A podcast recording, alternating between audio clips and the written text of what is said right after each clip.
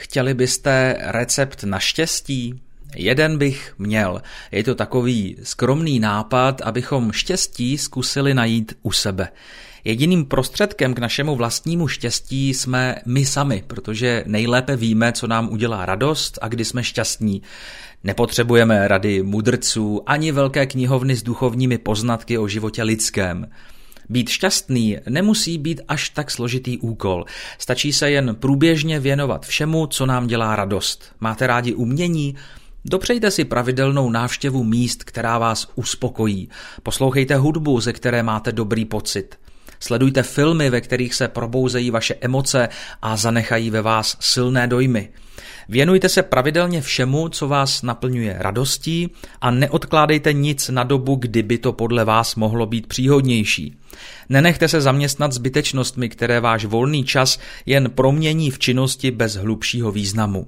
A co je nejdůležitější, najděte si někoho, s kým můžete svoji radost sdílet, protože Život je krásný, ale záleží na tom, s kým ho prožijeme.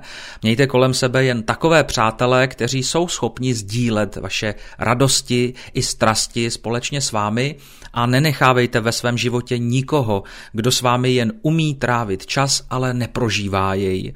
Zkuste si odpovědět na otázku, jestli se skutečně dokážete s kýmkoliv vzájemně obohacovat, podporovat a přitom takového vztahu nezneužívat. Nezůstávejte s lidmi, pro které byste v přátelském nebo partnerském vztahu zůstali jen kvůli tomu, abyste jim neublížili nebo je nesklamali.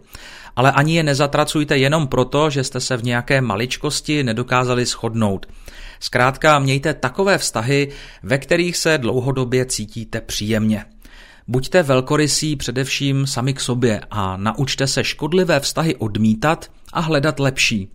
Obvykle je to totiž to nejlepší východisko pro obě strany. Neudržujte uměle žádná přátelství ani lásku, protože z toho bývá nakonec ještě mnohem větší problém a trápení. Naučte se také respektovat odlišnosti těch, kteří do vašeho světa nepatří a jejichž přítomnost nevyhledáváte.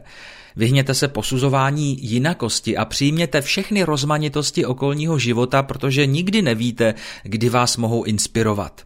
Proč jsem měl dnes potřebu tohle všechno napsat? Protože jsem velmi dlouho žil přesně naopak, než vám teď radím a přineslo mi to hodně smutku, nespokojenosti a žádné trvalé štěstí. Ve chvíli, kdy jsem ve svém životě začal řadu věcí vnímat a následně řešit úplně jinak, začal jsem být mnohem spokojenější a řekněme vyrovnanější. Když si tento recept naštěstí přečtete nebo poslechnete, zřejmě vám bude připadat naprosto logický, ale přesto se podle něj velmi často neumíme chovat. Necháváme práci, aby zasahovala do našeho volna, zůstáváme s lidmi, na které jsme si zkrátka zvykli bez ohledu na jejich současnou roli v našem životě. A to je podle mého názoru špatně. Velkou roli má v tomhle příběhu bezesporu naše přirozená obava ze změny a také z následků těžkého rozhodnutí a každý s tím umíme bojovat trochu jinak. Já často nepříjemné věci odkládal, dokud mi to všechno nespadlo na hlavu a já nepochopil, že je situace dál neúnosná. Mám však pocit, že většinou jsme schopni vnitřně cítit, kdy je ta chvíle, kdy přichází ten pravý čas na změnu. Jsme schopni se pak obelhávat tím, že tomu přece musíme dát ještě šanci. Naše alibi je milosrdenství, přestože se tím dopouštíme pravého opaku. Dovolte mi závěrem ještě jednu verzi receptu na štěstí, vypůjčenou od Jana Vericha, který by se letos 6. února dožil 115 let. V následujících slovech nacházím pokaždé velkou inspiraci a ctím jejich hlubokou pravdu. Ale na jedno jsem vždycky věřil, že nás pán Bůh udělal všechny stejné. Jeden je bílý a druhý černý, jeden je krásný, jako vy a já anebo poděbaný od neštovic.